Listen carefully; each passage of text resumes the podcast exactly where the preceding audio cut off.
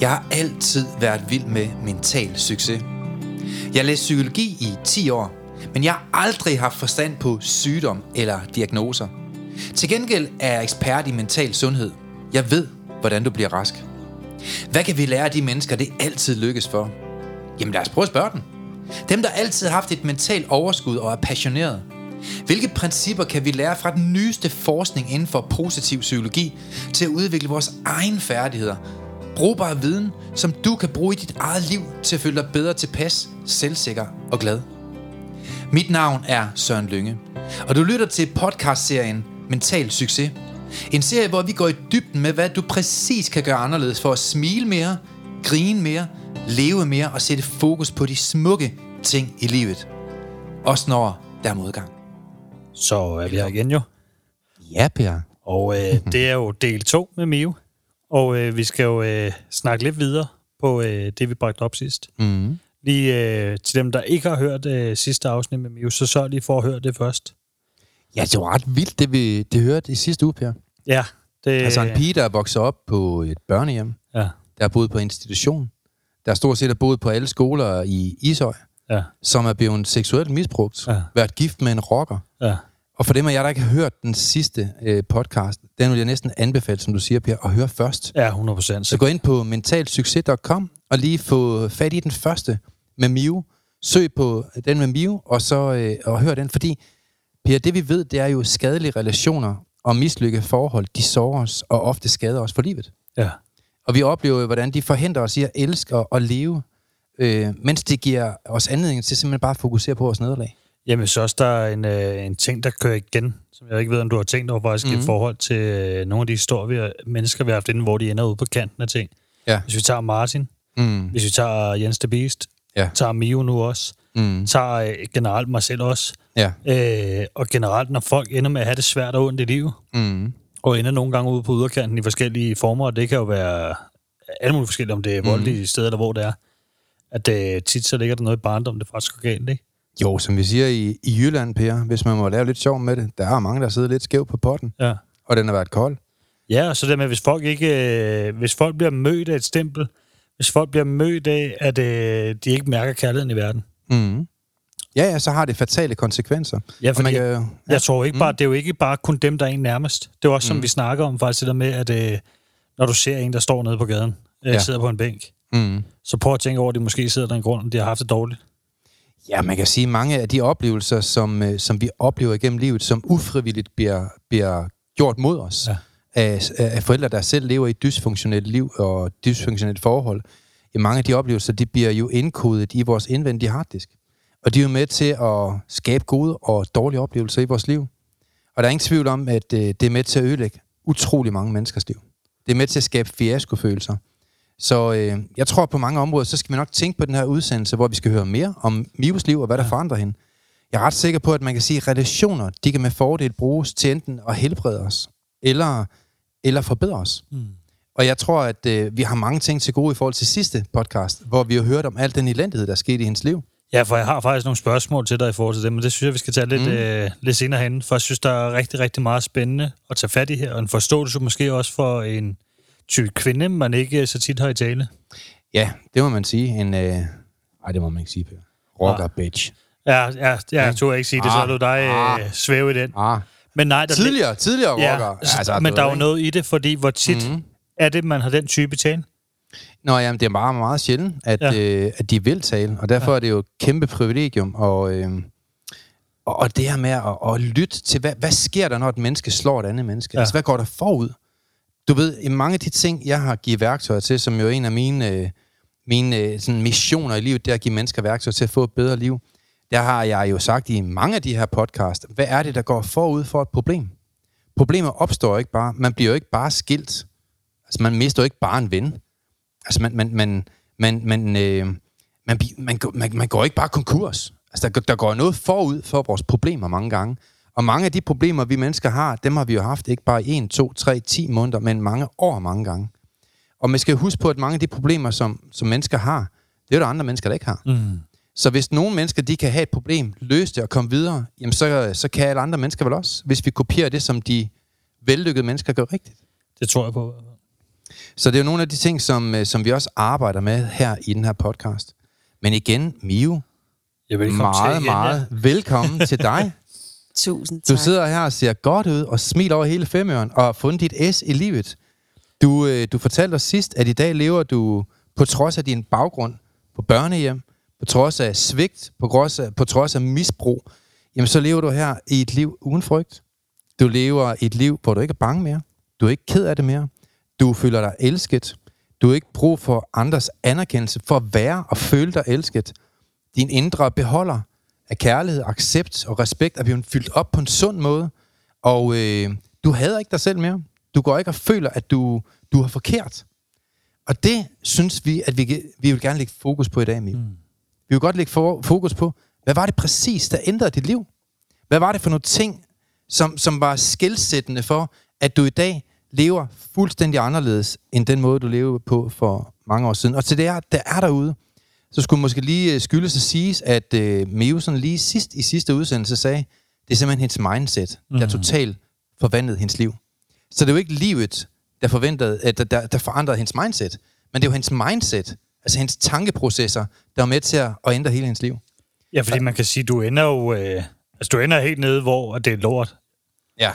Øh, hvor langt er du ligesom, før realisationen går op, at du er nødt til at gøre anderledes? Altså, er det sådan, at du tænker, du ikke gider mere, eller hvor er vi øh, henne sådan i... Øh, Altså, vi er jo der, at øh, jeg står i en skilsmisse. Øh, og, og nogle år inden, der havde jeg jo mistet min storebror, som faktisk var min største klippe i livet. Det var jo ham, jeg har været afsted med på, på opholdssteder, ikke?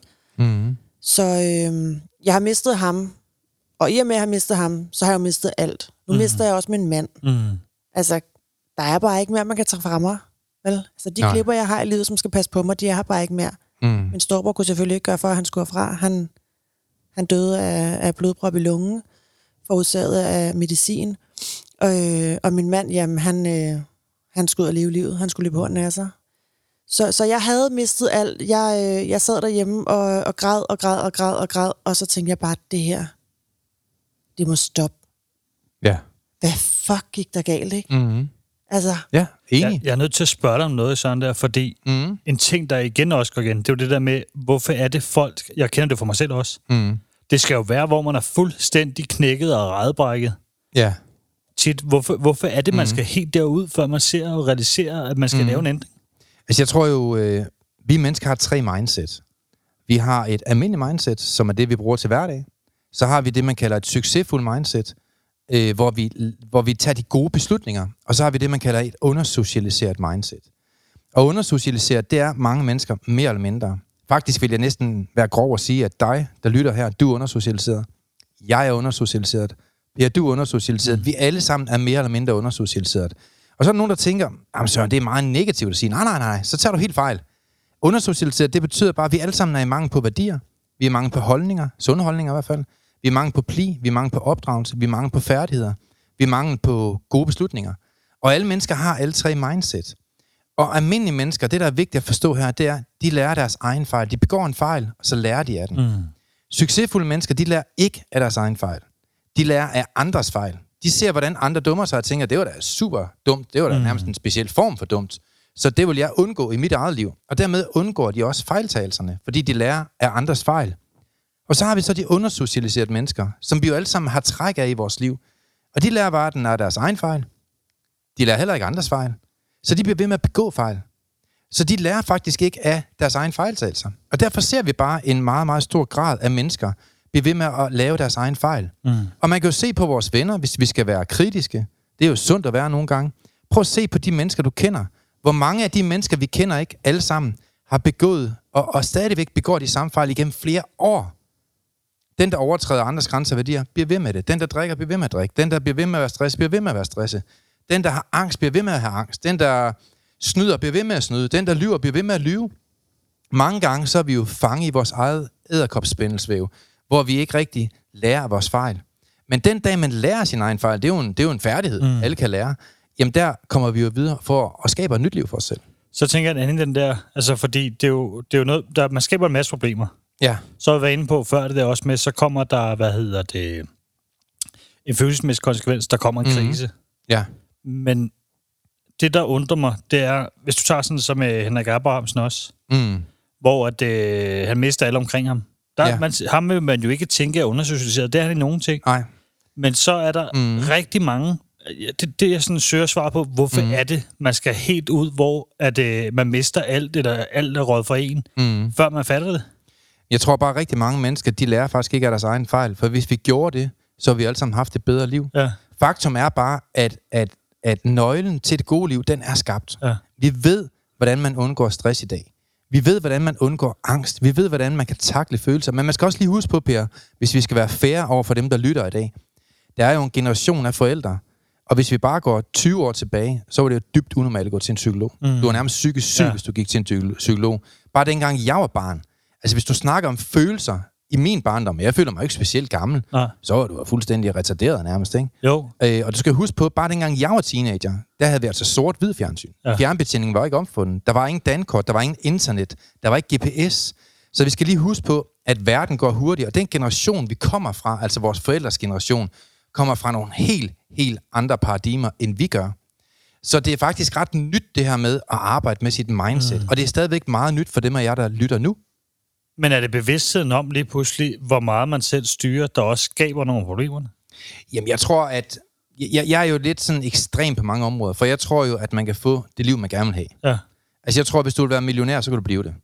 Og så er der mange, der siger, øh, jeg, jeg var til foredrag. Du var med i dag, ja. Ja, hvor vi er ude til et foredrag. Der sidder måske 180 mennesker i Hobro, øh, hvor mange de sådan vrik, vrisker lidt på næsen, når jeg siger, om alle kan, kan lære at tjene flere penge. Og så spørger jeg, hvor mange her vil tjene flere penge? Og jeg tror, 180 mennesker, de rækker ja. Hånden op.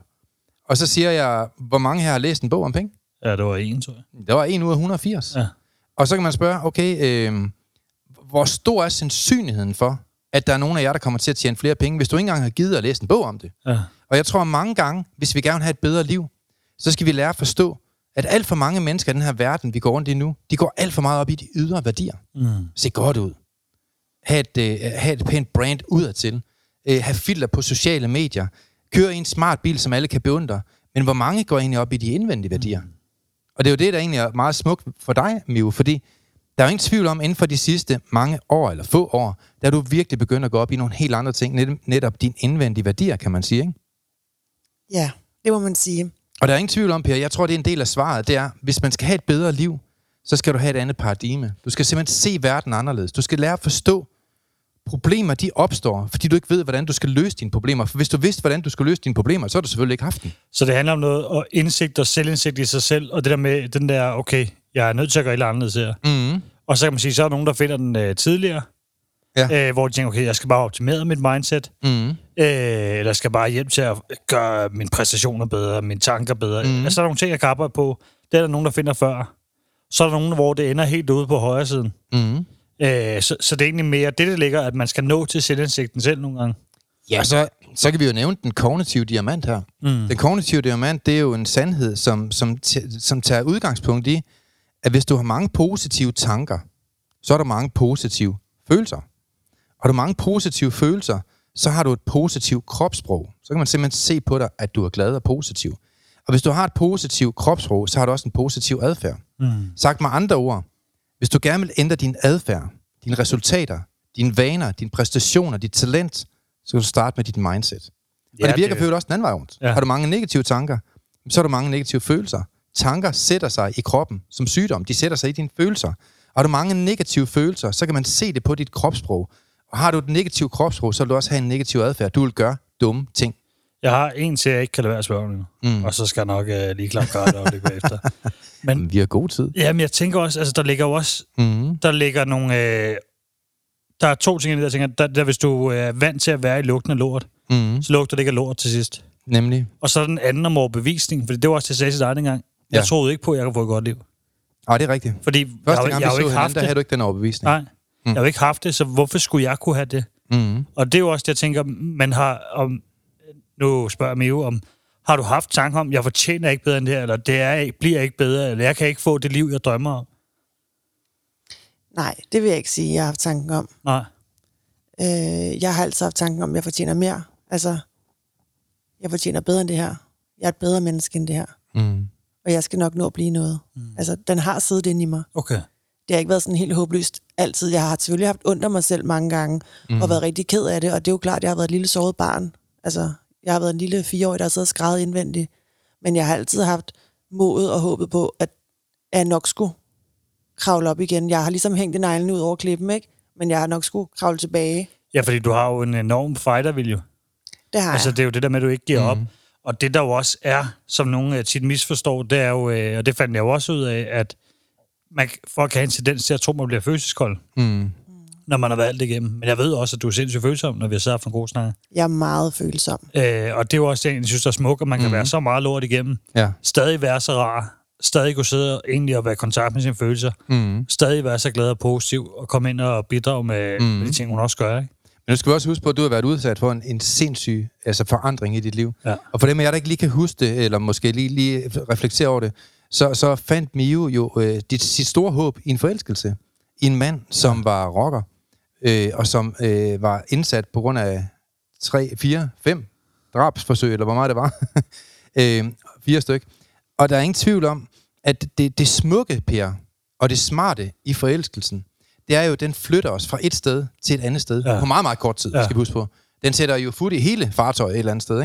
Ikke? Øh, og, og hvis man er et brudt, ulykkeligt menneske, som du var, Mio, som kommer fra børnehjem, som kommer fra den ene fiaskofølelse, som kommer fra seksuelt misbrug, så, så kan en fløjt eller en forelskelse altså lynhurtigt få os i højt humør. Det skal vi huske på. Og igen og igen, så kommer man til at svæve under himlen, når man er forelsket. Men samtidig, så skal man også huske, at det gør det nemmere at kamuflere vores indre dæmoner. Ja. Ja. Ja. Altså, der er mange indre dæmoner, når man har et svært liv. Og de bliver jo kamufleret meget godt af at finde en bad guy. Ja. Ja. Så er Ja, man fordi jo, så øh, jo- du ved, så går man med Gucci-taske, ikke? Ja. Og så kommer man med ham med de store bøffer, ikke? Og lige Ja, pludselig, og så jeg får man kom et jo ry ikke med- omkring den der, ikke? Jeg kom jo ikke med de fancy ting, fordi han var jo ligesom indsat. Ja. Ja, ja, Så det jeg er havde rigtigt. jo Ja. ikke mulighederne. Jeg blev jo ikke flashet på dyre restauranter og dyre gaver og sådan noget. Nej. Men der Det var jeg lige pludselig en, hvor at du faktisk mm. ikke var unormal, tænker jeg. Hvor du Jeg var faktisk... helt normal i Ja. hans øh, selskab, ikke? Mm. Jo, og det er jo det, og det er jo det nogle gange, tror jeg, at man kan svært at forstå, hvis man ikke har siddet i det der. Mm. At det unormale bliver faktisk det normale lige pludselig. Man Ja. føler sig forstået i en relation, selvom den ikke er konstruktiv, og selvom den er måske er dårlig. Mm. Men så jeg tænker også det der, fordi man hører jo tit det, når man har haft en barndom sådan, eller været i forhold, hvor man Ja. bliver påvirket af, af forskellige arter, bliver ja, hvad man kalde manipuleret eller mm. Mm. udsat for ting, Ja. at man udvikler, hvad skal man kalde det, nogle, øh, nogle dårlige træk i forhold til forelskelser, relationer, kæresteforhold og ja. Man kan i hvert fald sige, at der er mange piger, der bliver forelsket i den the bad guy. ja, Og det er der mange forskellige årsager til. Øh, og jeg tror, at mange af de årsager, det er, at øh, den der overlegenhed, de her fyre, de repræsenterer, den her magtfølelse hævet over reglerne, du ved. Den her maskulinitet, dominans, øh, den her, du ved, øh, arrogance, som er i de her menneskers liv, den bliver tit øh, forvekslet med, at der er en enorm grad af selvtillid. ja, Og mange piger, de tænder jo på det her med, øh, at, at man, man, man, man bliver seksuelt tiltrækket mm. af sådan en mand, som jo kan i gåsøjne beskytte en. ja, Og et eller andet sted, så, øh, så, så tænker man, okay, han har nogle gode gener, ham der, ja. ikke? og han, øh, han kan beskytte mig, og han er spændende. ja, Og der er ingen tvivl om, at han er spændende. Uden tvivl. Jeg er slet ikke i tvivl om, at han er super spændende at være sammen med.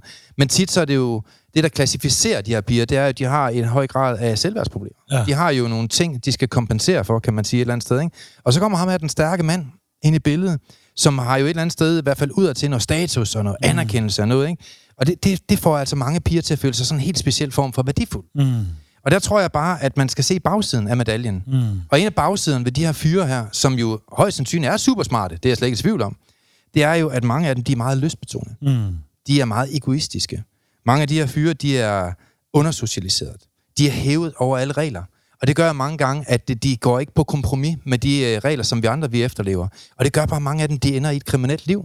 Og så er det de her piger her, de jo mange, på mange områder bliver, du ved, øh, hvor, hvor de får den her følelsesmæssige afhængighed af de her mennesker. Fordi lige pludselig har de sat deres lid, og hele deres livsstil, og hele deres tillid til, at ham her, han kan altså redde mig. Og mange gange, så bliver de jo fanget i det sygeste spændelvæv, og kan ikke komme ud af det igen. Jeg så også tænker, det, det lyder jo nærmest ligesom, når en, der egentlig er sammen med en alkoholiker, og de dækker over misbruget. Ja, Altså Jamen det altså- samme, er det det samme mm. øh, sådan psykologiske mønster, man faktisk øh, får der? Ja, man kan, man kan måske sige det på en lidt sjov måde. Altså lad os nu sige, at en pige har ekstremt dårligt selvværd. Ja. Hun kommer ind på en bar. Så er der en, en, en fyr, der siger, hold fast, hvor er du bare smuk. Altså du, Ja. du er virkelig, virkelig flot. Så vil de fleste piger, som har et dårligt selvværd, tænke, øh, har du set min røv? Ja. Øh, nej. Åh, du sindssygt, den er klam. Jamen, jeg synes virkelig, du er smuk. Altså, du, du, du, du er virkelig flot. Øh, har du set mine tænder? De er lige nogen, der er blevet kastet ind med en håndgranat. Øh, nej. Hun ikke kunne relatere til en, fordi hun ikke selv tror på, at hun er smuk.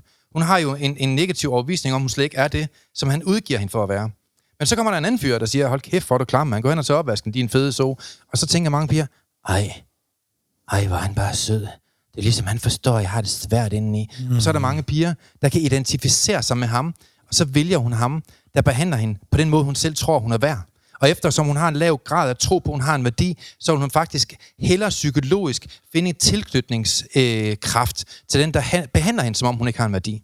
Jeg ved godt, det lyder helt absurd, men det er mange gange det, der sker rent psykologisk. Jamen, jeg mange synes bare, det er en, en spændende forståelse at få for det der, fordi jeg, jeg skal Mm. da være den første til at indrømme, at jeg måske før i tiden har været lidt øh, fordomsfuld Ja. over netop for... Ja, det, jeg, kan- jeg kan ikke lide at sige det, men over for øh, en bestemt type kvinde, tror jeg. Mm. Altså, hvor, øh, og det tror jeg, der er nok mange, der kan sidde og tænke det. Ja, jamen, det Det så jeg synes, det er spændende at få siden af det og forståelsen i det. Øh, og det er også der, jeg spørger så meget til det. Mm. Øh, Men der er bare en vis form for, for mænd, som mange kvinder, de skal passe rigtig, rigtig meget på. Nogle helt specifikke karaktertræk. Mm. Der, vil jeg, der vil jeg godt på pege på fire styk. ja. Den første, det er idioten. Der er mange mennesker, som udadtil er super sød, men de er bare en kæmpe idiot. De er egoist, de er ikke særlig søde, de øh, til synligheden går rundt med bind for øjnene, og de har måske selv et lavt selve og ikke behandler andre mennesker særlig pænt. Og mange af de her mennesker her, de tilfredsstiller sig selv øh, med, med, med nogle ydre ting, som egentlig ikke øh, bunder ud i, at de har det særlig godt med sig selv. Og så har vi jo egoisten. Mm. Altså ham, der kun ser sig selv først, og, og kun vil tilfredsstille sig selv. Vi har narcissisten, mm. som, øh, som et eller andet sted er sig selv nærmest og elsker sig selv, og han har manglende forståelse over, og, og empati for den sags skyld over for andre mennesker, og han, og han mangler respekt for andre mennesker. Ikke? Mm. Og så har vi jo til sidst bedrageren, mm. som udgiver sig for at være en, man er en anden. Og der er ingen tvivl om, at når man er kvinde, så skal man virkelig tænke sig om, hvem man får fat i. Og det er jo på mange områder derfor, at øh, ja, jeg i mange af de her udsendelser prøver at rådgive folk. Prøv, prøv nu lige at tænke dig om. Har du tænkt mm. den der helt igennem, når du finder en kæreste? Prøv nu lige at, at se efter nogle af de bløde værdier. Og vælg en mand, som har de her værdier. Eksempelvis, har han nogensinde læst en bog? Mm. Hvordan behandler han mennesker, som ikke kan give ham noget tilbage? Mm. Hvordan taler han om hans mor? Hvordan omtaler han hans tidligere kærester? Mm. Det siger jo ret meget om mand. Har han nogle gode venner? Hvor lang tid har han haft dem? Har han haft dem, siden han var teenager? Øhm, og så videre, og så videre. Altså nogle af de her ting, øh, det er ret vigtigt. Tager han til et foredrag og udvikler sig? Mm. Kunne han finde på at høre mental sundhed og mental succes? Altså kan han finde på at høre sådan nogle ting? For det, det, det, det klassificerer jo rigtig meget om, hvem en mand han er om 10 år. Ja, fordi der, der er noget, der sådan slår mig tit, og den kommer også tit op, når man sidder og ser på Instagram, Facebook osv. Mm. Det er det der med, at det kan virke kedeligt, både for mand og kvinde, at have et forhold med en, der er helt almindelig, når man mm. kommer fra det der traumatiske baggrund. Ja. Ah, det vil jeg nu ikke sige. Altså, Jamen, jeg tror, det er både og, fordi mm. hvis du ser det, så er det meget op. Det er noget, der kommer op hele tiden, der mangler siger det der. Mm. Altså, jeg får hele tiden at vide, at du vil ikke kunne leve med en helt normal mand. Og jo, det er jeg ret sikker på. Ja, nu kan du, tror jeg. Men det er også fordi, du ændrer dit mindset, tænker jeg, Mio. Ja. Jeg har jo ændret mit mindset øh, Mhm. ekstremt meget op, og jeg føler selv, at ikke jeg er blevet et andet menneske, men, men jeg har fået et lykkeligere liv. Mm. Jeg er blevet et gladere jeg, øh, mm. og det udstråler jeg jo også. Mm. Ja, og fordi jeg tror vi- også godt, at mænd kan se, at jeg har ikke behov for dem. Jeg har ikke brug for dem, fordi jeg opsøger det ikke. Mm. Jeg er ikke desperat for at finde en kæreste eller en mand. Jeg kan klare mig selv. Mm. Mm. Så, jeg, så jeg udstråler jo bare noget helt andet. Jeg udstråler en anden form for sikkerhed, fordi jeg mm. hviler så meget mig selv og elsker mig selv så højt.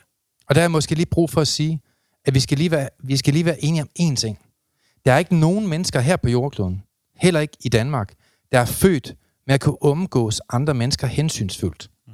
venligt, empatisk, øh, med overbærenhed, med tilgivelse, med medfølelse. Det er altså noget, man skal lære og træne igennem hele livet. Der er ikke nogen, der er født med det.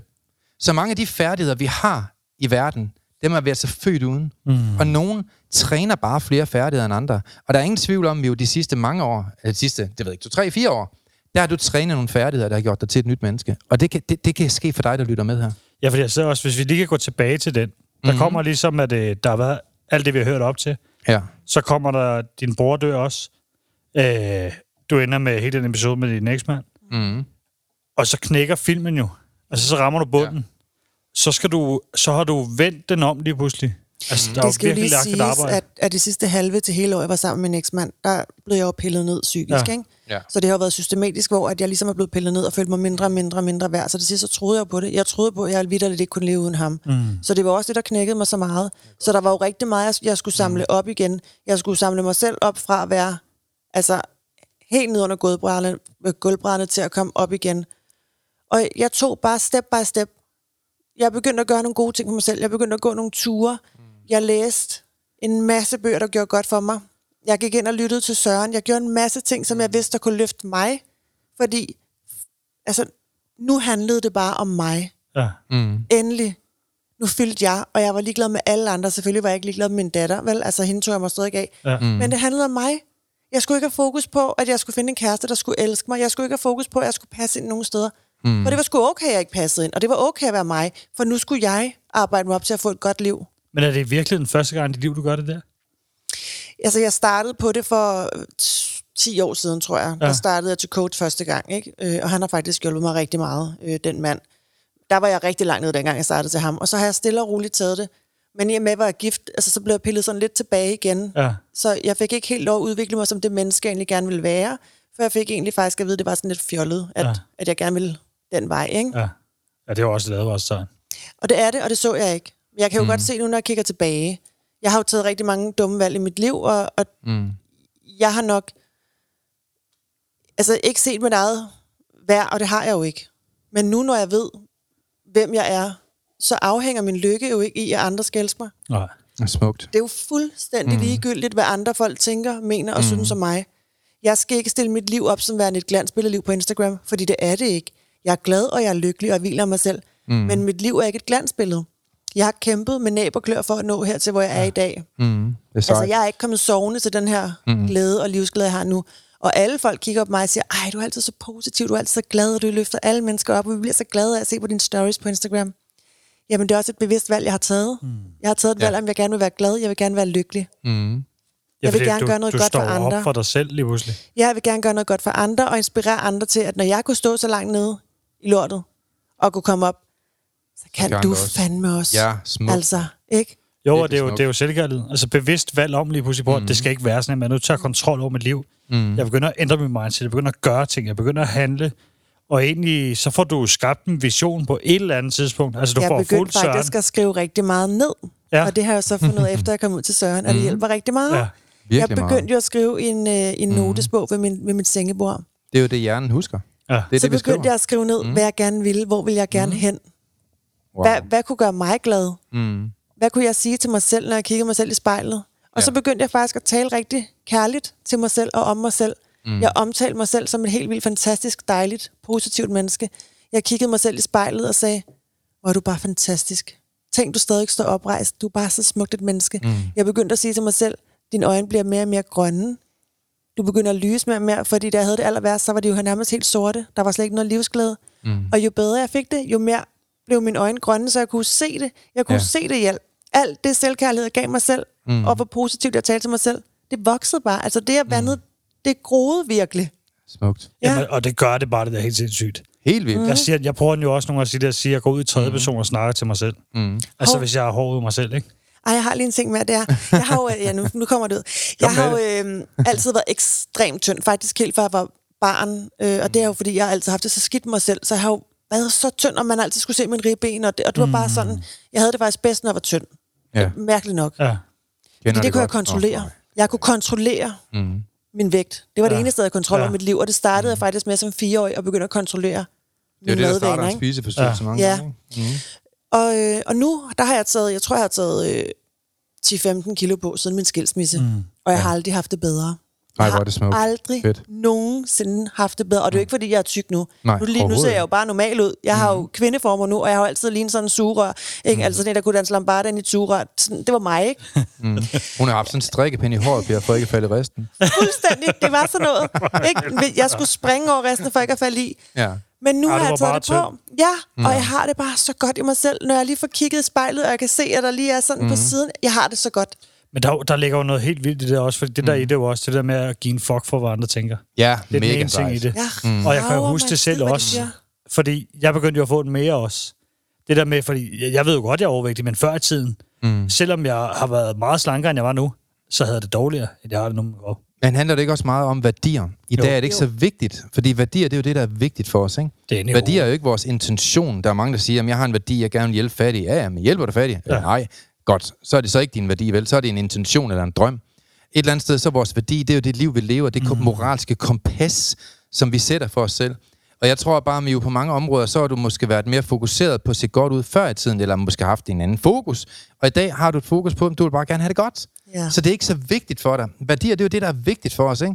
Mm. Og jeg tror, at vi måske alle sammen, vi, vi snakkede faktisk om det, da vi, da vi lige var over med min mor og Ja. øh, få aftensmad. Fik boller og karry, for dem af jer, der tænker over det med chili. Ej, og øh, altså, jeg tror bare, vi, vi, vi fik jo alle tre en god snak om her i den lange pause, vi har haft, at værdier, det er jo det, der er vigtigt for os. Og i dag, så, så går det måske ikke sådan vildt meget på, hvis man har kilo ekstra eller to for meget på, fordi der er bare nogle ting, der kan være vigtigere nogle gange. Og det er, om vi har det godt, mm. om vi har nogle gode relationer, om vi plejer os selv, og så videre, og så videre. Fordi alternativet, det er jo, når man er i konflikt med os, os selv, det er der mange mennesker, der er. Jamen det, det, og ikke erkende det, øhm, så er der også nogle konsekvenser, og mange gange, det er jo så, at man, man gør forkerte ting. Jamen, jeg tror, og det var også, jeg tænkte, altså, fordi jeg har det sådan nu, jeg har bare fået mere balance i det, så det er ikke, mm-hmm. Hvad man siger, så længe jeg har det godt mentalt, så skal jeg nok komme hen, hvor jeg gerne vil rent kropsmæssigt. Jeg vil gerne tage mig lidt stadig. Du vil Mhm. gerne tage lidt på. Men det handler, det er jo ikke, at man gerne vil det. Nej. Jeg ved, det kommer naturligt, mm. som jeg lever mere sundt. Øh, så kommer det på automatik. Og det er jo det der med, at man egentlig øh, tænker, hvor man spiser, tænker, hvor man lever, og egentlig har, mm. ikke fordi det skal være fanatisk, det behøver det ikke at være for at have det godt. Nej. Men det der med, hvis man skal jagte et eller- et eller andet ideal hele tiden, hvis mm. det ikke er noget, der egentlig er vigtigt nok, vigtigst for en. Mm-hmm. Øh, så det er vigtigt, tror jeg, det med at have fokus på, jamen, at øh, jeg vil gerne være en god mor, eller en god øh, far, eller jeg vil mm. Stå toptrænet. Øh, Så er jeg bare mindre tid med børn, eller et eller andet. Altså nogle gange, så kan man ikke få alting til at... Det tror jeg ikke, man kan. Øh, man kan man ikke må få tage det, alt. der er vigtigst. Ja, Ikke? og det, og det er den, jeg vil prøve at komme frem mm. til, fordi det virker som om, du har fundet de ting i livet, Ja. og fundet frem til, hvad der var vigtigst. Og så egentlig taget dem. Jeg er vigtig. Ja, Ja. du er vigtigt. Fedt sagt. Min kærlighed til mig selv er vigtig. Mm. Mm. Og den er mere vigtig på, om du vejer 65 kilo, eller 68 kilo, eller Og der er jo 57 også kilo for den sags skyld, ikke? Hvordan kan du vise dig på Instagram uden makeup? Mm. Fordi jeg hviler i mig selv, og Ja. jeg elsker mig selv. Jeg ser pisse godt ud. Men, men mit, Mio, det, det gør jeg også. Altså, jeg har heller ikke make på. Nogle gange har du lidt. Oh. Shit, mand. Har I opdaget det? Jeg har set det. Ej, det er løgn, mand. Ja, Det er kun hver lørdag. Jeg bruger også lidt læbestift. Nej, Nej Men, men, det passer godt til din lille kjole, Per, til Ja. gengæld. Ja. Ej, nu, uh, så får jeg endelig lov at sidde i kjole, uden at der er kamera, så siger jeg det. Nej, Nej men, men jeg synes, det er fedt det der med, at du finder frem til det. Noget, jeg synes, der er interessant, det er, fordi du siger, du begynder at følge forskellige ting, du begynder at læse forskellige mm. ting, og du følger Søren. ja. Og så noget, jeg synes, der er ret spændende i det der, det er jo også det der med, hvad fanden får dig til at følge en, som... Nu skal jeg lige tænke over, hvad jeg siger det her. Når der står en med sådan et ansigt smilende op i, an, i mm. skærmen, Mm. og så begynder at følge Søren, ligesom at tænke, okay, hvad, der, der er et eller andet der, jeg kan øh, tage nogle ting fra at bruge fra, og egentlig bygge mig op på en eller anden måde. Fordi det, vi skal huske med mig, det er, at hele mit liv har jeg haft en maske på. Ja. Jeg har jo ikke ud af til vist, at jeg har været ked af det, og jeg har grædt, og jeg har været... Øh, der er ikke nogen mennesker, der ved, hvad jeg har været igennem i mit liv stort set. Jeg har altid haft en maske, jeg kunne tage på, lige så snart jeg gik ud i offentligheden. Så har jeg været den smilende, glade, søde, hjælpsomme, omsorgsfulde mm. Ikke? Så for mig var det jo vigtigt også at finde nogen, som jeg kunne afspejle mig i, som var det, jeg var udad til. Mm. Og det kunne jeg jo se i Søren.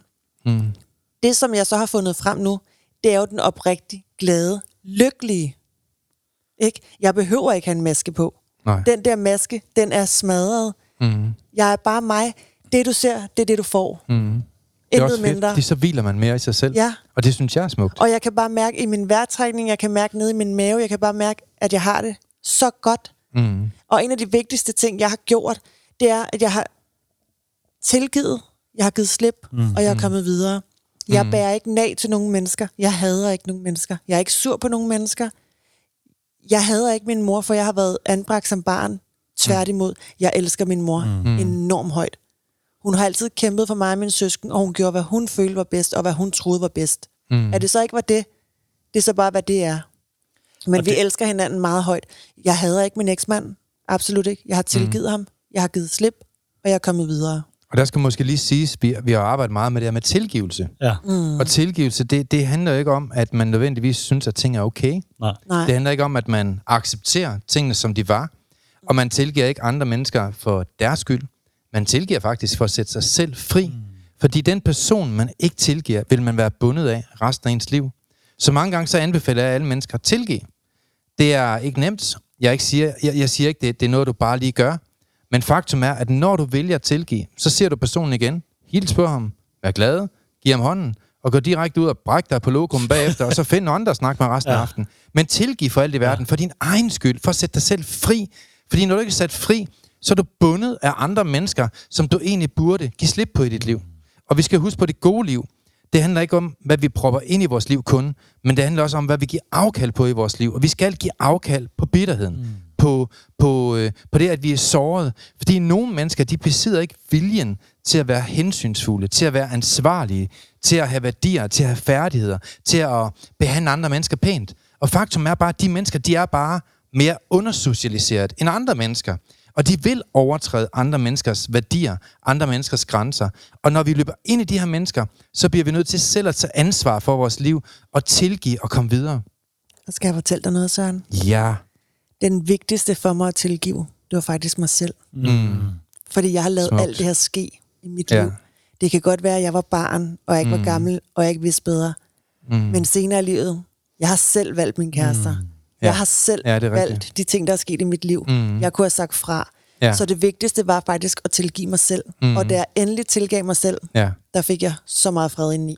Wow. Der Og der var jeg i stand til at tilgive alle andre omkring Ja. mig. Så Det- falder der lige en sten ud af hjertet ja, der. det var faktisk det, jeg ville sige til dig også, fordi Wow. jeg, jeg sad og snakkede med en veninde om det. Mm. Så siger det, fordi vi netop blev med tilgive, så siger jeg, det vigtigste var at tilgive mig selv. Ja. Øh, for hvad, siger hun? Mm. Hvordan, hvordan jeg behandlede mig selv, hvad jeg gjorde for mig selv, Ja. hvad jeg har ladet mig finde i. Altså, Man lod det ske. Ja, Ja. så jeg har skulle tilgive mig selv også, og finde kærligheden til mig selv igen. Ja. Hvor ligesom at give slip på de her ting også. Men en anden ting, der også er i det, som jeg fandt ud af, efter at jeg sad og samtaler med Søren, det var det der med at finde læring i fortiden, og kunne bruge det konstruktivt noget fremadrettet. Mm. Så man egentlig bruger noget, der har været noget rigtig lort i ens liv, til at faktisk forvente om sådan noget positivt, der gavner ind i stedet for. Ikke? Mm. Det jeg også har gjort, det er, at øh, jeg har takket min mor for alt det gode og alt det dårlige, der har været i mit liv. Mm. Fordi uden, jeg vil ikke sige det dårligt, det er måske faktisk lidt forkert at sige, men, mm. men, men de udfordringer, jeg har haft, mm. dem har jeg også takket for, fordi hvis jeg ikke havde haft dem, var jeg aldrig blevet den kvinde, jeg er i dag. Mm. Den styrke, jeg besidder i dag, den kærlighed, jeg har til andre mennesker, Ja. og, og det omsorgsfulde gen, jeg har, Mm. det ville jeg måske ikke have haft, hvis jeg ikke havde været de ting igennem. Vi har en ufattelig evne til at vende det. Altså, man kan Ja. vende minus til plus. Jeg er super taknemmelig for mm. mit liv. Det har ikke været øh, øh, det liv, som måske mange andre har haft, men jeg er super taknemmelig for alt det læring, jeg har fået i mit liv. For det mm. gør nu, at jeg har kunnet hjælpe mig selv, og nu har jeg mulighed for at hjælpe en masse andre mennesker. Og venner derude. Med, med et barn som Miu, dengang du var barn, Miu, der er født som det sorte før, for, der er født på et børnehjem, eller væ- været på et børnehjem, og, og haft en stor del af din barndom på et børnehjem, der har været i plejefamilie, opholdssted, specialskoler, heldagsskoler, ungdomspensioner, og som har haft så meget modstand, så synes jeg, det er ret godt at, at lytte til, hvor du er i dag. Ja, og det vil jeg bare lige påminde dem af jer, der er derude. Det kommer altså kun på grund af mental færdighedstræning. Ja. Og arbejde med sine færdigheder. Og jeg havde en klient her i forgårs, en mand, som var direktør for en stor selskab inde i København, der kom, som jeg skal have et samtaleforløb med hen over en periode. Og han fortalte om alle hans store kriser i hans liv, og alle hans store problemer. Og der måtte jeg bare sige, Anders, tillykke med din livskrise. Den bliver du rigtig glad for. og jeg var ved at flå hovedet af mig. Men jeg mente det faktisk. ja, fordi du ved jo nu, at han har fået den her realisation, Ja, ja, jamen det er det. mange mangler, ikke? Altså, Nå, Nå, jamen, så det er jo altså- også, at du kan tage fat og ændre dig. Jamen, når han lærer de samme færdigheder, som du har lært mig jo, jamen, så får han jo lige så meget ud af det. Han kommer til at vende minus til plus, og han kommer til at drage nytte af alle hans erfaringer. Og al den undersocialisering, der har klassificeret de valg, han har taget, og været med til at præge ham på mange områder, på godt og ondt, jamen det er der ingen tvivl om, det kommer fuldstændig til at forvandle hans liv. Mm. Og det kan ske for alle mennesker. Så uanset hvor langt man er nede, selvmordstanker, depressiv, stress, angst, øh, på randen til fiasko, konkurs. Jamen, uanset hvem du er derude, hvem du kender derude, alt kan blive vendt med nye færdigheder. Ja, så visioner. Ja, altså, Altså, målsætninger. Fordi hun havde jo den vildeste vision Ja, øh, om... Altså, det ender jo med, at du har fulgt et stykke tid. Du har liket en masse ting. mm. Du har kommenteret lidt. Og så øh, bliver du inviteret ud til foredrag. Søren inviterer mig til foredrag, ja. Ja. Og så kommer hun ud til Jeg foredrag. ved godt, hvor du vil hen nu, Per. Nej, Ved du det? først så Ja, jeg du, jo du ikke er op. ledende på et eller andet plan, kan jeg Nå. mærke. Jeg dukker jo faktisk ikke op, Per. Nej, det er rigtigt. Det er faktisk den første jo. Og det synes jeg er spændende. Ej, ja. Fordi det er jo første gang, hun bliver inviteret, dukker hun ikke op. Mm. Og der har du en eller anden overbevisning om, hvad er det, du skal derude. Mm. Og alle mulige ting.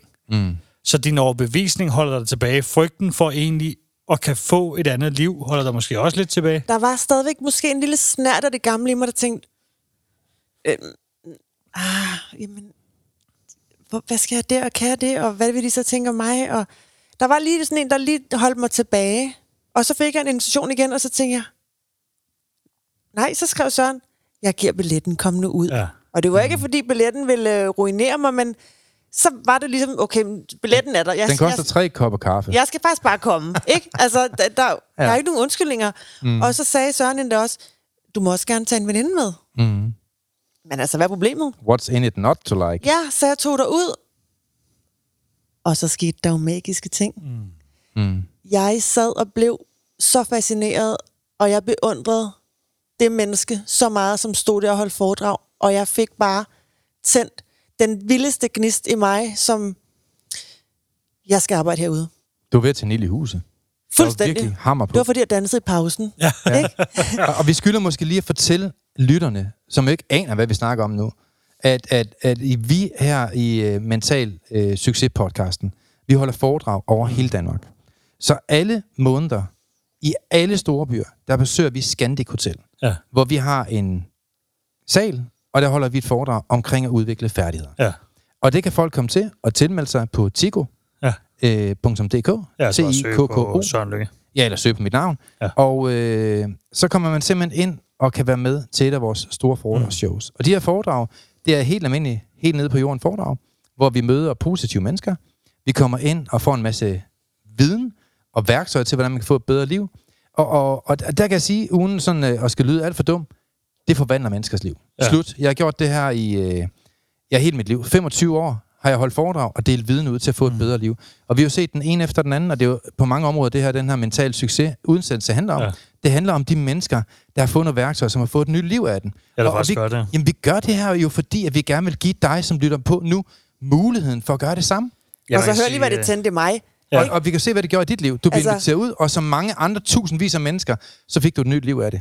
Det, der skete, det var mm. jo, at øh, jeg kom jo ud, og jeg var bare mig. Ja. Jeg havde ikke nogen facade på, jeg havde ikke nogen maske på. Jeg kommer ud og er mig mm. med hele mig. I synes jo, jeg var helt vildt fantastisk, fordi jeg havde den udstråling, jeg havde. Vi så, så alle de fede ting så dig, I er der blev jo totalt draget af min personlighed, mm. og jeg blev virkelig bare draget af stedet og tænkte bare, det her, det, mm. det slår bare gnister. Jeg skal være herude. Ja. Og jeg bliver bare sådan, jeg kan bare mærke, det bare bobler i hele kroppen, og øh, jeg, jeg får det jo så godt ind i, at jeg tænker, ja, Ja, det skal bare det her. Der, ja. der må være en måde til, at jeg kommer herud. Ja, det siger du ikke første gang her. Det siger jeg ikke første gang. Jeg tager hjem og laver en story på Instagram med, fuck, det var fedt. Jeg, jeg har været til foredrag og Søren Lynger. Det var det vildeste der. Bla, bla, bla. Jeg snakkede det af. Og Søren inviterer mig så ud en gang til. Whoop, whoop. Jeg ja, tror, hvor det heldig har man lov at være. Ja. Ja, der kan jeg så afsløre noget. Oh, oh. Og det var jo, at øh, vi var begyndt at kigge efter en... Øh, vi skulle bruge en nyansat, Søren. Mm, ja, ja, det er rigtigt. Øh. Ja. Vi vil gerne have en mere i vores team til Ja. at forandre verden. Og det vidste jeg ikke. Og det vidste Mio så ikke der. Nej. Og så siger jeg til Søren, efter at have været til foredrag, at der var et eller andet, der var spændende, synes jeg.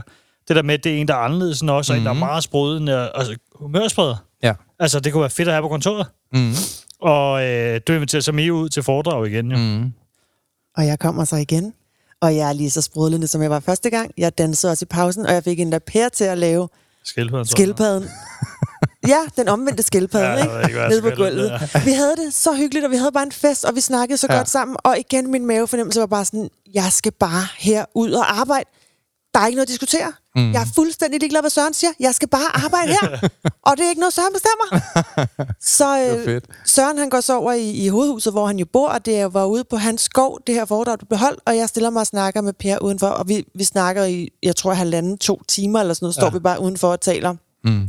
Og jeg siger til Per, jeg vil være mentaltræner. Jeg, jeg vil gerne arbejde herude. og han sådan, men er du seriøs omkring det? Vil du det? Og jeg har godt sådan prøvet sådan, at, hvad har du lavet før? Og mm. alt muligt. Han prøvede mig lige så, sådan, jeg skal arbejde det var her. lidt en jobsamtale. Det ved hun bare. Jeg vidste det. Men jeg kørte jo så hjem med den der følelse af, at jeg var flyvende. Der var ikke ja. nogen, der kunne stikke igennem mig. Jeg kunne alt. Altså, jeg kunne gå på vandet, da jeg Og vi mangler derfra. jo virkelig mentaltræner i vores ja. uddannelse. Jeg vidste ikke noget af det her, så det var jo for vildt det her. Jeg kommer hjem, og der går nogle dage, og jeg, bare, jeg går bare summer, og det skal jo lige sige, jeg har jo et andet arbejde på det tidspunkt, men det summer bare i mig, og det, ude i fingerspidsene kan jeg bare mærke det. Jeg har det fantastisk, og øh, så skriver jeg til Per. Per, vi to, vi bliver kollegaer. og så skriver Per til mig, altså jeg har fundet ham ind på Instagram, og så skriver jeg det til ham, og så skriver Per til mig, Nå, har du holdt møde med Søren? Nej, det har jeg ikke, men det skal jeg nok. Ja, ja. Øh, nå, okay. Og så skriver jeg til Søren, at øh, vi skal tale sammen. Jeg vil gerne være mentaltræner. Jeg skal være mentaltræner, koste hvad det vil. ja. Og der kunne jeg egentlig faktisk have startet på, på uddannelsen noget, hvor at jeg kunne have købt mig til den. Mm. Øh, jeg, men, ja, jeg kan ikke huske, hvad der den kostede, men det kunne man købe sig til. Og så tænkte jeg, jeg spørger min mor og min mors mand, om jeg må låne pengene. Og jeg involverer dem i det, og de kigger på hjemmesiden, og jeg er bare helt oppe at flyve. Jeg siger mor, det er det nye liv, der jeg får det fedeste liv. Det bare, kan jeg mærke det? Og min mor var Og du er bare fortjent efter alt det lort, du været Ja, igennem. og min mor var bare helt over flyve. Det er lige dig. Ej, du skal hjælpe. Og du, ej, det er så meget dig. Og så siger jeg. Der er mere til mig. Vent. Der er mere til mig. Nej, jeg skal ikke låne penge lige nu. Jeg kan mærke, der, der er mere til mig. Der sker mm. noget andet. Der er mere til mig. Og jeg beder sammen med Søren. Og jeg mødes med Søren. Du, du, du, du, du, Ja, da, da, da, du. Ja, og, og det, der, er- det, der er sjovt jo, det er, at vi sidder og snakker bag ved os. Jeg ved jo ikke, hvad der foregår bag kulissen, så jeg prøver bare at charme mig igennem det hele. Og jeg siger til mig selv, du kan godt overbevise Søren om det her. Ingen problemer. Selvfølgelig kan du det. Han er positiv, jeg er positiv. Og jeg får sådan sagt til ham, du kan sgu ikke undvære mig. det er rigtigt. Du kan vidderligt ikke ja. leve videre uden mig i dit liv. Og så er han sådan, Og hvis der, er noget, hvis der er noget lytterne i dag, du lige skal høre derude, så er det, jeg hader at stå der med selfie-stang og stå og brand mig selv på sociale medier. Ja. Det rager mig det sted, der er højst, når man plukker i op. Jeg, jeg, det jeg gider det jeg. simpelthen ikke. Ej, vi er rigtig dårlige til det også, det der. Jamen, jeg, jeg, altså, jeg gør det. Jeg ved godt, jeg gør det en gang imellem, og der er mange, der ser mig, mig derude, men, men det er altså ikke mig selv, der gør det. jeg bliver filmet, og en anden sætter det op. Jeg, ja. jeg er ikke så meget på det der. Det er ikke, fordi jeg er flov over det. Øh, Jeg, jeg, vil bare hellere, jeg vil hellere sidde og forske i positiv psykologi Ja. og give værktøjer væk. Det er sådan set min, min, min, min hjertesag, kan man sige. Ikke? Så ja, vi mangler nok en til vores uh, SoMe. og det vidste jeg jo Sociale ikke. medier. Så jeg får overbevist Søren om, at det er en mega god idé, og de kan ikke leve uden mig. Altså, jeg tror selv, jeg får overbevist Søren om det, men i, i, i virkeligheden har, har Per og Søren jo også siddet og talt om det her bag kulissen, så jeg har ikke mm. rigtig vidst, at de faktisk manglede mig. Så jeg var faktisk den perfekte kandidat, fordi jeg kunne være somi manager Jeg elsker jo de sociale medier at tage billeder, filme og dokumentere alt. Det er Ja. måske ikke så fedt for jer, at jeg tager jer i alle situationer, men Jo, jo. sådan er det bare. Med Næste gang, næste gang jeg sidder på ikke lokum, så... Øh, okay. ja, men og så mentaltræneruddannelsen, det er jo lige præcis, hvad jeg altid har drømt om. mm, Altid. fantastisk. Så jeg er jo bare landet præcis, hvor jeg hører hjemme. Mm. Altså, det er jo bare ligesom, mit kald, det er bare, jeg er bare blevet hørt. Ja. Der, Mm. der er bare, jeg er blevet set endelig. Er der bare noget, hvor jeg bare bliver mødt med, den jeg er, det er den, der er fantastisk, og den, der passer ind. Jeg er du ikke passer forkert. så godt ind. Ja, Ved du, hvorfor Ja. jeg bringer det op, det der med, at vi havde siddet og skrevet nogle ting ned? Det var stort. kom med det. Kan du huske, kan du huske i starten, da du startede op? Der var der faktisk en tvivl, der fik lov at slå ind i dig. Der blev jeg ked af det. Ja, og det hæmmede dig faktisk i at udføre det, du ville, som du drømte om. Ja, Mm. Netop med frygt og en overbevisning i pludselig om, at man ikke var god nok. jeg begyndte vi at skal lige mig huske at kalde det en negativ overbevisning. Negativ som overbevisning, ingen nytteværdi Ja. har. Ja, ja, ja. Mm. Det var så dumt. Mm. Og så siger jeg til Mio, så siger Mio, skal vi lige uh, gå en tur os to? Ja, det vil jeg gerne. Mm. Så siger jeg, kan du huske, hvorfor vi ansatte dig? Ja, for det, jeg ved det ikke lige nu, siger jeg så. Jeg ved ikke, hvorfor I har jo mig. Hvad skal I egentlig øh, bruge mig til? Hvad kan I bruge mig til? Jeg har jo Jeg ikke spurgt om mit. CV, siger du, og jeg har jo ikke spurgt, øh, jeg har jo ikke rigtig spurgt. Jeg ved det ikke lige nu, siger du så. Så siger Mio, vi har ansat dig for den, du er som person. Mm. Så siger man, er det bare det? Så siger man, du skal bare være dig. Du skal være dig, og du skal ikke prøve at være Og det er jo os. første gang, jeg har prøvet det. Ja, At jeg er helt perfekt, som jeg er. ja. Mm. Og jeg tror også, det var, det var, det var, jeg tror også, det var styrligt for dig i starten. At du faktisk bare skal være dig. Jeg bliver da stadig grøn, når jeg tænker på det. Ja, Altså- fordi det var faktisk sådan, så jeg gik ind og hente et papir til dig, hvor vi har skrevet ned, hvad der kunne være fedt at have. Og der passede du bare perfekt ind i det. Tænk engang, at det sorte får kunne være det helt perfekte får. Ikke? Ja. Jamen, Jo, jo. wow. Der er kun sorte for her i flokken. Jamen, der, men, ja, der er ikke nogen, der er perfekt. Jeg har i hvert fald ikke set nogen gå rundt Nej. med en glorie hernede på jorden endnu. Mig? Ja, tæt på, det vil jeg sige. Men det, jeg synes, der er interessant, Mhm. det er det der med, at, at det så går op for dig, fordi der er jo også en anden ting i det, det er det der med, som vi snakker om også, Mm. At øh, folk har en tendens til at sige, Ej, tag nu lige roligt, og du skal mm. ikke øh, det ene, du skal ikke det andet. Og, Jeg er altid blevet bedt om at gasse ned, ikke? ja. Slap nu af. Lad nu være med at tale så meget. Kan du ikke bare lige stå derovre og se pæn ud og pynte hjørnet, Ja. agtigt, ikke? Altså, jeg har ikke fået lov at udfolde mig at være præcis den, jeg ønsker at være, fordi jeg har været for meget. Jeg har fyldt for meget. Ja. Og jeg ved da godt, at jeg kan fylde enormt meget. Men ADHD, den brager også derud af en gang imellem. Mm. Men I elsker mig bare som den, jeg er. Det gør og det er jeg så taknemmelig for. Både, fordi, et, både øh, fordi du pynter, og fordi du er hyggelig at være sammen med. ja, fordi der var jo faktisk det der med, at du kommer ud til mig også, mm. og du skriver til mig dagen efter, jeg har aldrig prøvet at arbejde med en, der faktisk rummede, jeg var, som jeg var. Og det er jo Uden- smukt. Uden jeg kommenterede på det. Mm. Altså, der blev jo ikke set ned på, at du, havde, at du var helt overgivet. Der skulle danses lidt, og vi skulle... Mm. Øh, fordi som jeg også siger til dig, jeg kører bare lidt med på den. Ja. Og så hiver ja. Ja. det jo også mig op i energimæssigt og humørmæssigt. Men det er Der det peakede fedeste. min ADHD den dag, ikke? Ja, Altså, det den var var- fuldstændig op at køre, ikke? Men det er det fedeste kontor i verden. Hvorfor skal vi sammen være så grå og kedelige? Ja. Altså, hvorfor skal vi ikke bare bryde ud i jubel og have det skide skægt? Det er det, det handler om. Vi har et liv. Ja, fordi jeg kan jo også nogle gange, så kan man lære sindssygt meget af det der med, i stedet for at se på det forkerte andre, skal se, se hvad du kan lære af dem. Ja. Vi har jo haft det også to rigtig meget også. Helt vildt, ja. Vi er jo totalt modsætninger rent mm. personlighedsmæssigt. Ja, ja, ja. Altså, Mm. jeg er kritisk Meget. analytisk tænkende. Mm. Du er positiv optimist. ja, ja. Det er sådan ret meget øh, faktisk modpoler næsten, ikke? Mm. Men jeg har jo rykket mig rigtig meget den anden vej også, mm. samtidig med, at du også rykker nogle, nogle andre veje den anden vej også, når man sidder og laver opgaver. Det er jo det, der, der afgør et pænt team, ikke? Jo, fordi der er Ja. forskellighederne, forskellige mm. personer, forskellige typer mennesker, og så søg mm. læring i andre mennesker også. Og det, jeg også bare elsker nu, det er jo, vi holder jo Zoom-møder øh, en gang om, om ugen her på mm. øh, dem, der er på øh, forløb og sådan noget hos Søren. Og jeg har bare fået så meget ros for den person, jeg er, og min personlighed. Og i, mm. i mandags, da vi holdt foredrag, ja, det var så i onsdags, i onsdags, da vi holdt foredrag, mm. der fik jeg krammer og alt muligt andet kys på kinden, og folk sagde, Ej, du er dejligt." præcis, som vi regnede med. Du er bare præcis den person, vi har set. Ja. Sådan, ej, ja. Men, Men- prøv lige at tænke på det her også. Du kommer mm. ind på et Zoom-hold. Du sidder måske i aften lidt lortedag. Mm. Du har været lidt dårlig med, du har det svært. Mm. Du er egentlig sådan lidt negativ og ked af det. Og der skal lige siges, der, der er jo Zoom-folk i vores forløb, der sidder over hele Danmark. Ja, ja. ja. Hele Danmark. Ja, det, det, ja okay. Og så mm. kommer du ind, så sidder der en nogen, der ved dig allerbedste. Mm. Der sidder nogen, der egentlig løfter det humør op. Der sidder mm. Mio, som også bare bringer humøret op. Smil over hele femmen, Ja. ikke? Altså, Ja. Og det er jo det der med hele det der måde, og man kan mm. have det der, når de mm. så kommer ud til os, så er det samme, de ser. Ja. Så det er, også, det er jo derfor. Ja. Altså det der med Mio er bare Mio. Mm. Jeg kunne godt tænke mig at, at gå lidt tilbage til, hvad er det, der gør, at Mio blev, som hun blev, kan man sige. Fordi vi har jo vi har lidt nævnt det, men for jer, der lytter derude, sidder måske og tænker, hvad er det præcis, der var med til at gøre, at hun gik fra det sorte for, fra at være rocker, øh, kone, for at hade sig selv, blive su- seksuelt misbrugt osv. osv. Hvad er det, der skaber et helt nyt liv? Og der vil jeg gerne lige prøve lige- at understrege en ting, som vi arbejder rigtig meget med i, i forhold til mentaltræning. Og det er det her ikke at lytte til sine tanker, men at tale til sine tanker. Mm. Og det er nogle af de ting, du også snakker om, Mio. At i stedet for at lytte til vores nederen, forfalskede, undersocialiserede, komplekse tanker, som nogle gange ikke altid taler sandheden. Vi skal huske på, at de tanker, du har, de repræsenterer jo ikke en sand virkelighed, men de repræsenterer jo en virkelighed, som du har fortolket ud fra komplekser, mindreværdskomplekser og alt muligt andet. Og når man, når man indtager en masse tanker, som man, som man lager på sin indre harddisk, så når du vågner om morgenen, så du lærer at forstå, så er det ikke din egen tanker, du lytter på, men det er din hjernes tanker, du lytter på. Og din hjernes tanker repræsenterer den virkelighed, som du har fortolket negativt, og du har programmeret ind i din hjerne. Så eksempelvis, hvis du er til en fest, og 200 mennesker, de godt kan lide dig, men der er en, der synes, du er fed, klam og ulækker. Hvis du vælger at tænke på den person, som ikke kan lide dig, som synes, du er fed, klam og ulækker, og det er den eneste, du tænker på, inden du falder i søvn om aftenen, så lager du en masse ting i din hjerne. Og på trods af, at vi, både du og jeg ved, det er forkert, og det ikke er sandt, så det, at du begynder at tillægge en stor opmærksomhed, energi og tid på den person, der ikke kunne lide dig, så er du med til at stadfæste, at mange af de her tanker omkring, hvem han sagde, du var, bliver lagret i dine tanker.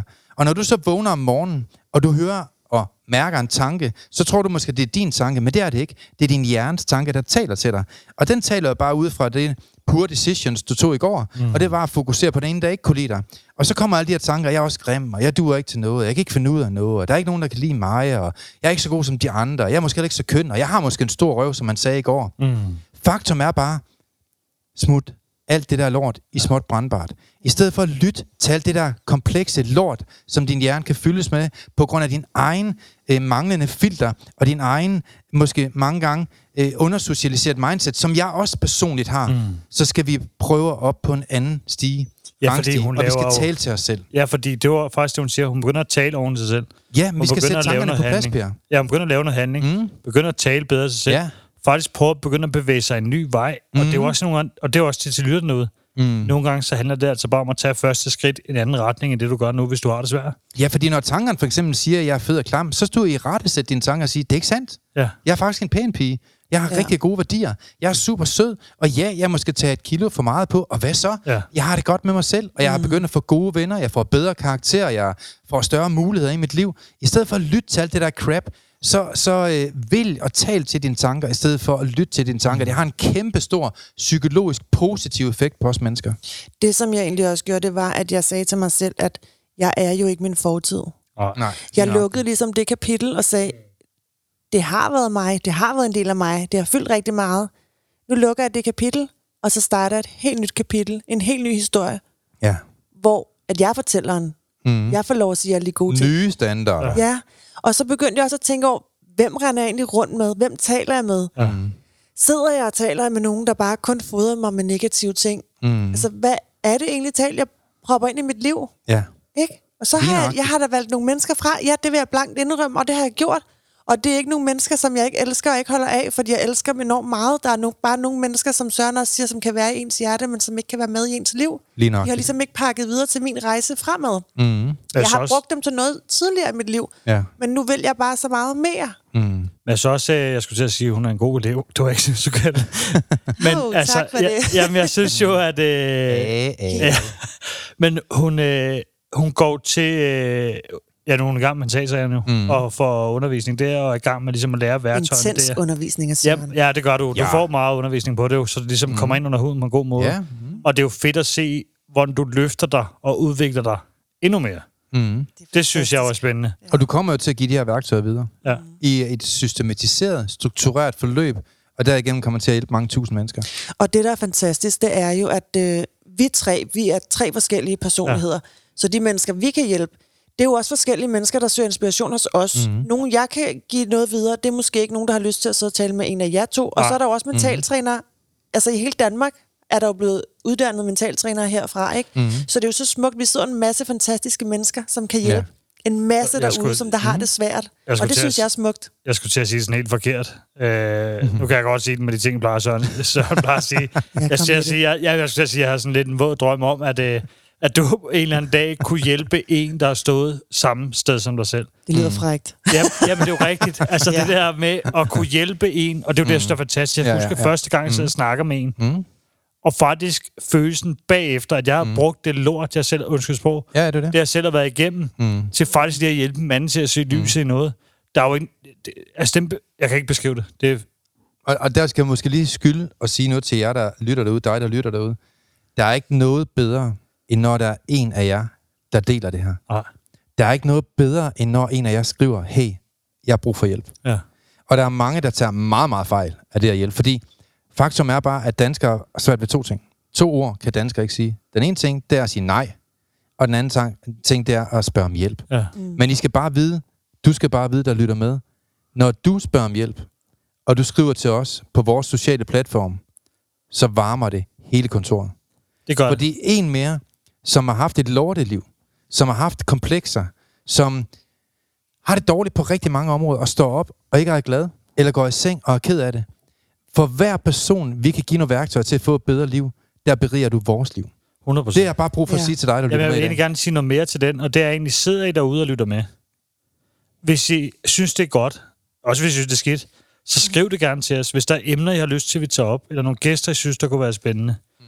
Eller du tænker, at ved du hvad, øh, jeg kunne godt bidrage med noget her. Jeg kunne godt tænke mig, at de tog det her op. Mm. Men bare det, du skriver til os, og faktisk giver os noget respons, gør jo sindssygt meget for os Det er jo det, der får os til at smile på kontoret. Ja, det, fordi som det, der jeg var godt i det. kunne tænke Mm. mig, det var, at når I lytter til Mental Succes, Ja, Mm. så del det på jeres sociale medier. ja. Det, du skal gøre, det er, du går lige ind og, og kopierer linket, så deler du den, så kan jeg ja. nemlig se det. Jeg er SoMe manager hos, så bliver jeg så Uh. glad, så kan jeg se, at du lytter. Mm. Jamen, og det er, jo, det er jo fedt. Altså, det er jo det der med at se, der faktisk sidder... At man får lidt, at man føler, at man kan se den, der sidder den, man snakker Ja, med, ikke? jeg Jo. fortæller om min historie for at hjælpe dig derude. Ja. Mm. Og for at du kan hjælpe nogle andre derude. Og jeg blev rigtig glad, fordi der blev kommenteret mm. på en sidst, at der var... Mm. Ja, det hører du nok, når du sidder derude, fordi hun, mm. hun skrev, at de sad og ventede faktisk på, at afsnit kom. Ej, det er Og det fantastisk. har hjulpet hendes mand rigtig meget i forhold til stress og angst. Mm. Så de blev med at lytte. Og det er jo, altså det, er jo det, vi drømte og håbede om, da vi startede derop. Ja, ja. Netop på grund af den sikkert. negative mm. udvikling, der har været i Danmark. Mm. Så tænkte vi, nu gør vi et eller andet anderledes og prøver at gøre noget. 700.000 kæmper med stress, Ja. angst eller depression. Og der er ingen tvivl om, når du sidder her og vender vrangen ud på dig selv, og fortæller ting om det mest dyrebare, du har, Ja. nemlig dine fejltagelser, og du sidder og, og fortæller det åbent for alle mennesker, så gør du ikke det for sjov skyld. Nej. Du gør det, fordi at du gerne vil tænde et håb ja. i dig, der sidder derude. Så dig, der sidder derude og måske tænker, jamen, er der nogen, der kan hjælpe mig? Ja. Ja. Der er altid udviklet færdigheder, som kan hjælpe dig til at få et bedre liv. Og når vi vender vangen ud på os selv og fortæller vores historie, så er det rent faktisk ikke for sjov skyld. Nej. Vi sidder her frivilligt. Vi sidder og bruger den ene, altså lige nu sidder vi og faktisk og bruger øh, fredag aften på det, ikke? Ja. Øh, og vi har brugt hele fredag på det, faktisk. Ja. Vi gør det rent faktisk, fordi at vi ønsker, at du skal få et bedre liv. Ja. Ja. Det er hele pointen med, at vi er her. Og vi ønsker, at din mission kunne være med til at måske afspejle vores vision. Og det er at dele de her ting med mennesker, som har brug for at høre det. Fordi det er ganske få steder, både i psykiatrien og hos lægen og alt muligt andet, hvor man egentlig får nogle værktøjer til at få Ja. et bedre liv. Og vi vil gerne supplere Ja. alt det andet gode tiltag, der er i Danmark, til at give nogle værktøjer, som du kan få det liv, du drømmer om. Men Per, vi skal snart til at slutte. Ja, og jeg vil gerne øh, høre... Jeg, jeg skulle til at spørge. Enten skal jeg spørge om dagens råd. Det tror jeg, det bliver. Og ellers så bliver det... Ja, det bliver dagens råd. Jamen, det bliver dobbeltråd, Per. Fordi Ja, ja, det det, var det, fordi, det, det er at, jo to udsendelser, vi skal give råd for. Ja, men det var fordi, jeg sad og tænkte, hvis du kunne give dig selv et råd en gang. Men mm. måske også sådan lidt. Og så tænker jeg, dagens råd. ja. Så kan du selv få lov at vælge, hvad du vil tage af de to. Mm. Er det mig, du taler til? Det starter altid med gæsten. Ja, okay. Jamen, øhm, mit aller, allerbedste råd, det er, elsk dig selv. Ja. Men så har jeg jo også nogle andre gode råd. Jeg har jo masser, synes jeg. Du får lov at give to, giv når der... slip. Og kom videre. Ikke? Ja. Mm. Og så vil jeg bare gerne lige have lov at sige derude her på falderæbet, det er, alle de mennesker, som jeg har sovet og gjort ondt i mit liv, jeg vil gerne undskylde til jer. Jeg har taget fat i nogle mennesker, mm. og undskyld på de sociale medier, over hvordan jeg har opført mig. Jeg var et lille sovet barn, der ikke vidste bedre. Mm. Så undskyld til alle jer derude. Mm. Og til min familie og mine venner, der vil jeg bare sige, tusind tak for alt. Tak for alt, jeg har været igennem. Jeg elsker jer hele mit hjerte. Jeg er enormt taknemmelig. Og her til Søren og Per, jeg er nødt til at gøre det. Jeg er sådan en, der takker og spreder glæde. Tusind tak, fordi I ser mit værd, og fordi I har valgt at få mig herud. Mm. Se, nu bliver jeg rørt. Nå, hvor er du sød. Tusind tak. Vi tror på dig, det har vi sagt til dig. Det gør vi. Og det er ikke, hvad du kan af ting. Det er, hvad du har som person. Som jeg også sagde til Det var lige det, der skulle til, så blev jeg rørt. Ja. nu har jeg siddet og fortalt om min livshistorie, og så skulle jeg sidde og takke Søren og Per, og så bliver jeg rørt. Tusind tak for jer. Vi Tak, fordi I gør en forskel hver evig eneste dag. Din, din fortid har ikke været forgæves. Husk det. Nå, hun så, så Lægger nagel over. Og ja, nu får du lige lov at tage den over, så mens jeg også lige kan græde lidt. Ja, det, prøv at høre, lytter. Det ender med, at jeg skal padle ud herfra. Ja. Må jeg få en Okay, mit gode råd på falderæbet, det er lidt af det, jeg har sagt øh, før. Det er meget, meget vigtigt for, at du kan blive sat fri, at du tilgiver. Øh, der er, det, det, altså, vi kan ikke gå igennem livet uden at såre os selv eller andre. Og det er bare så vigtigt, hvis vi skal videre i vores liv, at vi ikke altid sørger over vores fortid, og vi altid øh, er bitre, og vi får de her toksiske tanker op i vores hjerne. Men det er bare så vigtigt at sige, prøv at vi har et liv. Få nu tilgivet alle de mennesker, der har gjort det ondt. Jeg ved godt, det ikke er nemt. Du kan også få hjælp til at få det gjort. Men der er ingen tvivl om, hvis du kan lykkes i at tilgive andre mennesker, så sætter du dig selv enormt meget fri. Så, så prøv at gøre det, og husk tilgivelse. Det handler ikke om, at du siger, at alt har været okay, og alt er acceptabelt, og alt er i orden. Men du skal tilgive for din egen skyld. Fordi så sætter du dig selv i frihed, og det er faktisk en af de største gaver, du kan give dig selv. Jeg plejer ikke at gøre det her. Men jeg har lyst til at give et råd i det. Wow, Og det har jeg, fordi tak. at øh, nogle gange spørger, jamen, hvad skal jeg gøre for at ændre mig så? Altså, Mm. det, hele min fortid kan jo ikke bare lade som ingenting. Så siger man på, hvis du tænker sådan, at din fortid, Mm. det var der. Nu er det et sekund senere. Mm, det nu er er nyt det din tid. fortid igen. Hvis du begynder lige pludselig at handle, gøre nogle ting bedre, mm. forbedre de ting, du vil, en af gangen stille og roligt, mm. så det er altså din fortid, så kan du bevæge dig et skridt ad gangen hen mod den person, du gerne vil være. Mm. Og så kør, kør den vej mod den, du gerne vil være, mm. og så lad være at fokus på, hvad du var før. Mm. Fordi fortiden er der hele tiden. Ja. Altså, den forsvinder hele tiden. Og du kan få det smukkeste liv. Lige præcis, og det kan alle, altså. Det er måske også derfor, at øh, forruden i en bil er meget, meget stor, mens bagspejlet er meget lille. Jeg tænkte lige over det. Mm. Lad os lukke den på det. Tusind tak for i dag. Tak for i dag. Tak fordi jeg måtte være jeres gæst. Selvfølgelig. Tak, fordi du er her. tak for jer. Tak, I gør en kæmpe forskel. Tak. tak for det. Hej. Hej. Vi er glade for, at du har lyttet med på podcastserien Mental Succes. Hvis ugens emne har givet dig værdi, så er du meget velkommen til at dele det på sociale medier. Og hvis du har lyst, så har du mulighed for at møde os hver måned, når vi turnerer Danmark rundt med åbne foredrag og giver mentale værktøjer væk. Vi glæder os til at se dig på mentalsucces.com. Vi ses i næste uge.